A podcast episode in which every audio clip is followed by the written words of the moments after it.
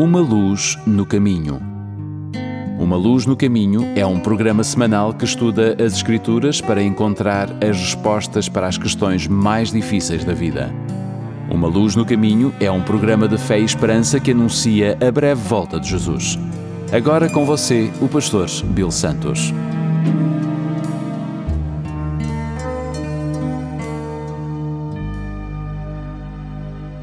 Bem-vindo ao programa Uma Luz no Caminho. O meu nome é Bill Santos. Muito obrigado por estar conosco. Se é a primeira vez conosco, quero que você saiba que todos os nossos programas estão disponíveis 24 horas por dia, 7 dias por semana no nosso website umaluznocaminho.com e também na nossa página no Facebook, Uma Luz no Caminho. Os curiosos bem como os críticos do cristianismo, têm esta pergunta: Se Deus é todo-poderoso e todo-amoroso, então por que será que Ele permite o mal e o sofrimento no mundo? Por que, que as pessoas têm câncer?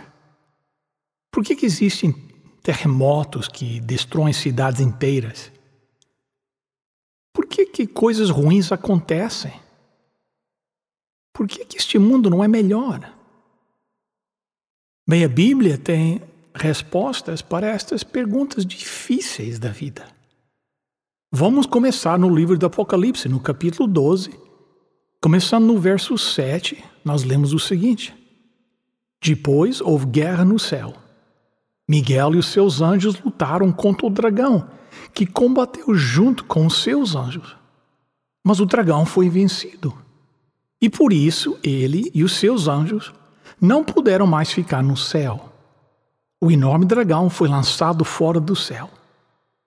Ele é aquela velha cobra, chamado Diabo, Satanás, que leva todas as pessoas do mundo a pecar. Ele foi jogado sobre a terra, e os seus anjos também foram jogados junto com ele. A Bíblia diz que houve guerra no céu. Estranho que a guerra deve acontecer no lugar mais, mais santo, no, no lugar do santuário de Deus. O trono de Deus é o último lugar para uma guerra. Mas o trono de Deus foi o foco da batalha. Posse do trono era o problema. Dois grupos lutaram: o dragão e os seus anjos, e Miguel e os seus anjos. O dragão é Satanás, o diabo, a palavra hebraica para Miguel significa quem é como Deus. Claramente, a guerra no céu foi entre Cristo e Satanás. Primeiro no céu e depois na terra. Considere a posição de Lúcifer no céu antes da sua rebelião. Lúcifer significa aquele que brilha. Ezequiel 28,14 diz: Você foi ungido como um querubim guardião, pois para isso eu designei. Você estava no Monte Santo de Deus e caminhava entre as pedras fulgurantes. Cristo criou Lúcifer, o mais parecido com ele mesmo que ele podia. Podemos chamar-lhe uma cópia. Lúcifer ainda tinha o seu próprio trono.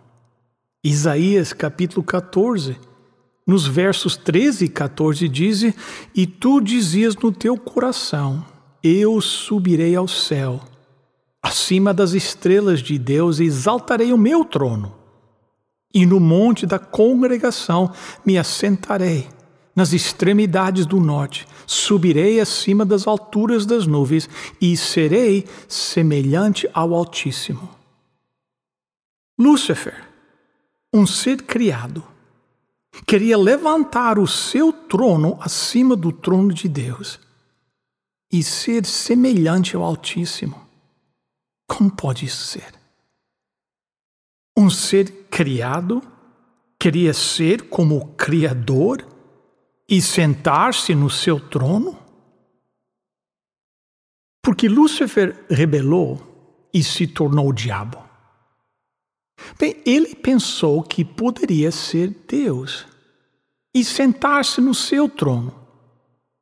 Apesar do fato de que ele era um ser criado por Cristo, que lhe deu tudo, inclusive a liberdade de escolha, e uma posição como principal querubim no trono, e, portanto, grande autoridade.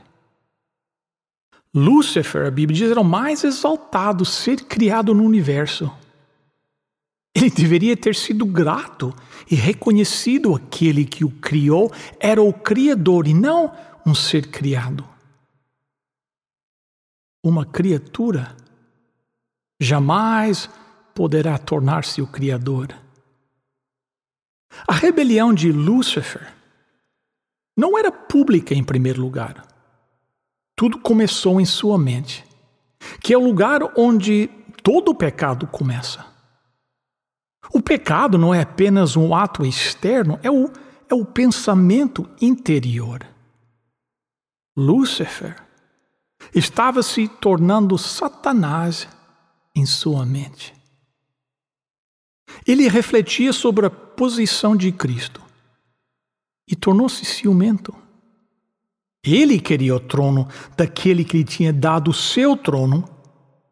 Ele odiava a Cristo. As Escrituras nos dizem, em Ezequiel 28, começando no verso 15 e 16: Perfeito eras nos teus caminhos, desde o dia em que foste criado, até que em ti se achou iniquidade pela abundância do teu comércio, o teu coração se encheu de violência e pecaste. Pelo que te lancei, profanado fora do monte de Deus, e o querubim da guarda te expulsou no meio das pedras de fogo. Satanás afirmou-se uma opção melhor para executar o governo do céu. Sua influência permeou o paraíso como um câncer. Um terço dos anjos, de acordo com Apocalipse 12, 4, sucumbiu à decepção e lançou sua sorte com ele. Depois que ele foi expulso do céu, Satanás mudou o seu foco para o planeta Terra, para causar a raça humana a se rebelar contra Deus. Satanás sabia que Deus deu a todas as suas criaturas, angélicas e humanas, a liberdade de escolha. Era o exercício errado dessa liberdade que levou Lúcifer e os seus anjos rebeldes, e agora ele iria usar a mesma técnica com os nossos primeiros pais. Adão e Eva feitos à imagem de Deus, eram seres livres. Eles poderiam conversar com Deus e Deus esperava que eles obedecessem por amor. Mas mais uma vez, o exercício errado de liberdade por parte de Adão e Eva levou-os e com eles toda a humanidade para tornar-se sujeitos do pecado e de Satanás. Deus sabia que a liberdade é um risco, mas o risco valeu a pena, pois no final da história, todos os seres criados escolherão livremente para seguir a Cristo para sempre. Deus avisou Adão e Eva que eles morreriam se comessem do fruto proibido. Mas Satanás, na forma de uma serpente, disse a Eva em Gênesis 3, versos 4 e 5. Ele disse à mulher: Certamente não morrereis. Porque Deus sabe que no dia em que comerdes deste fruto, vossos olhos se abrirão e sereis como Deus, conhecendo o bem e o mal. Eva duvidou da palavra do seu Criador e aceitou a palavra do seu tentador.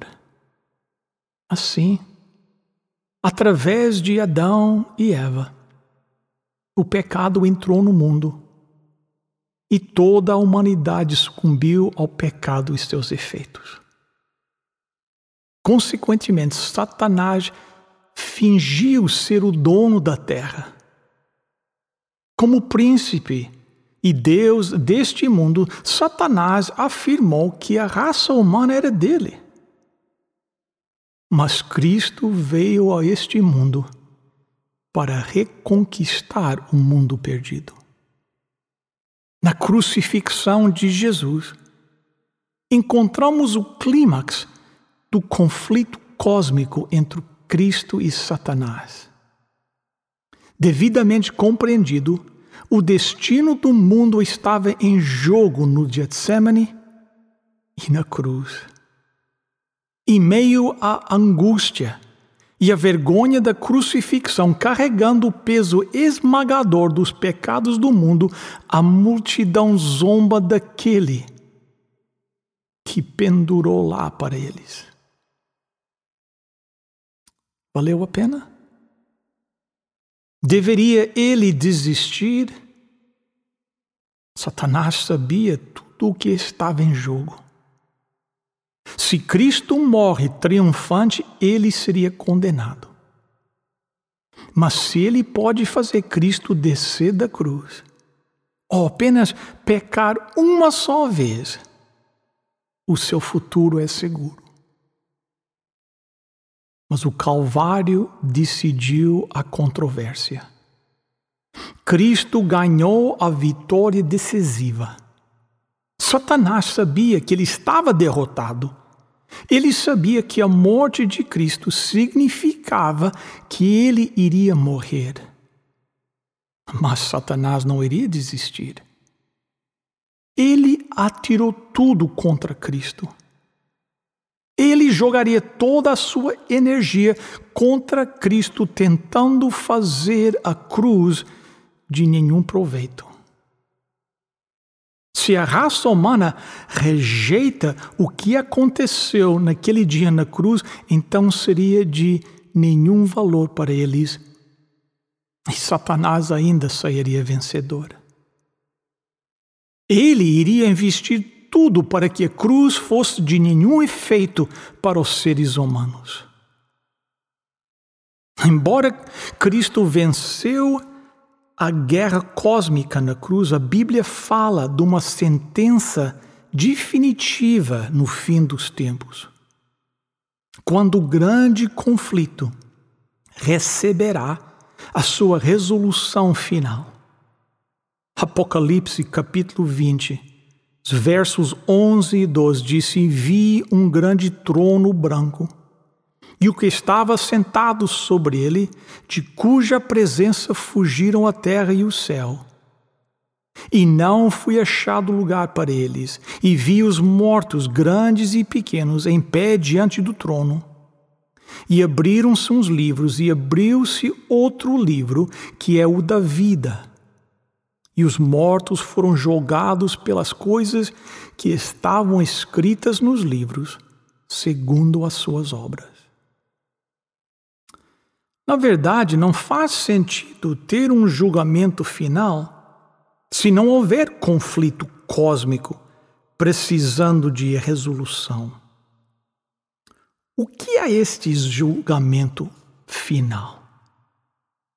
Esse julgamento final é a revelação de Deus, provas que convencem todos os seres criados que Deus é justo, misericordioso e amoroso. É verdade que o caráter de Deus foi completamente revelado no Calvário, mas só alguns viram Jesus morrer. Como ele poderia mostrar aos outros? Se ele repete as cenas da cruz através do céu. Os salvos e os perdidos vão contemplar a maior revelação de Deus. Aqui, eles vão ver que Deus derramou todo o seu amor para salvar todos os seres humanos. A luz da salvação oferecida a todos no Calvário. os ímpios percebem a sua escravidão a Satanás. Pela primeira vez vem o contraste absoluto entre Cristo e Satanás. Eles percebem que só Deus é amor, mas eles também percebem que eles não o amam. Eles são impróprios para a vida com Deus. Eles querem se esconder de Deus, porque o seu pecado os separou do Salvador. Finalmente, haverá um reconhecimento universal do amor e da justiça de Deus, para que ao nome de Jesus se dobre todo o joelho daqueles que estão nos céus e na terra e debaixo da terra, e toda língua confesse que Cristo Jesus é o Senhor, para a glória de Deus Pai. Em seguida, cada ser criado vai perceber todas as coisas Deus trabalhou para o bem daqueles que o amam. Porque Deus é amor.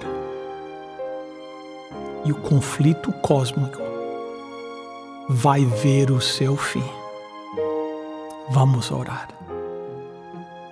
Querido Pai no céu, nós te agradecemos as tuas bênçãos. Pedimos que o Senhor esteja com cada ouvinte nesta hora, aproximando-se deles, os amando e os protegendo. Em nome e por amor de Jesus. Amém. Queridos amigos, chegamos ao momento do nosso programa que nós temos a nossa oferta especial.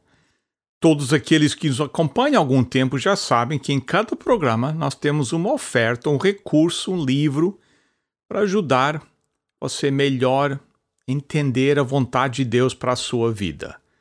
Hoje gostaríamos de mais uma vez oferecer a Bíblia Sagrada.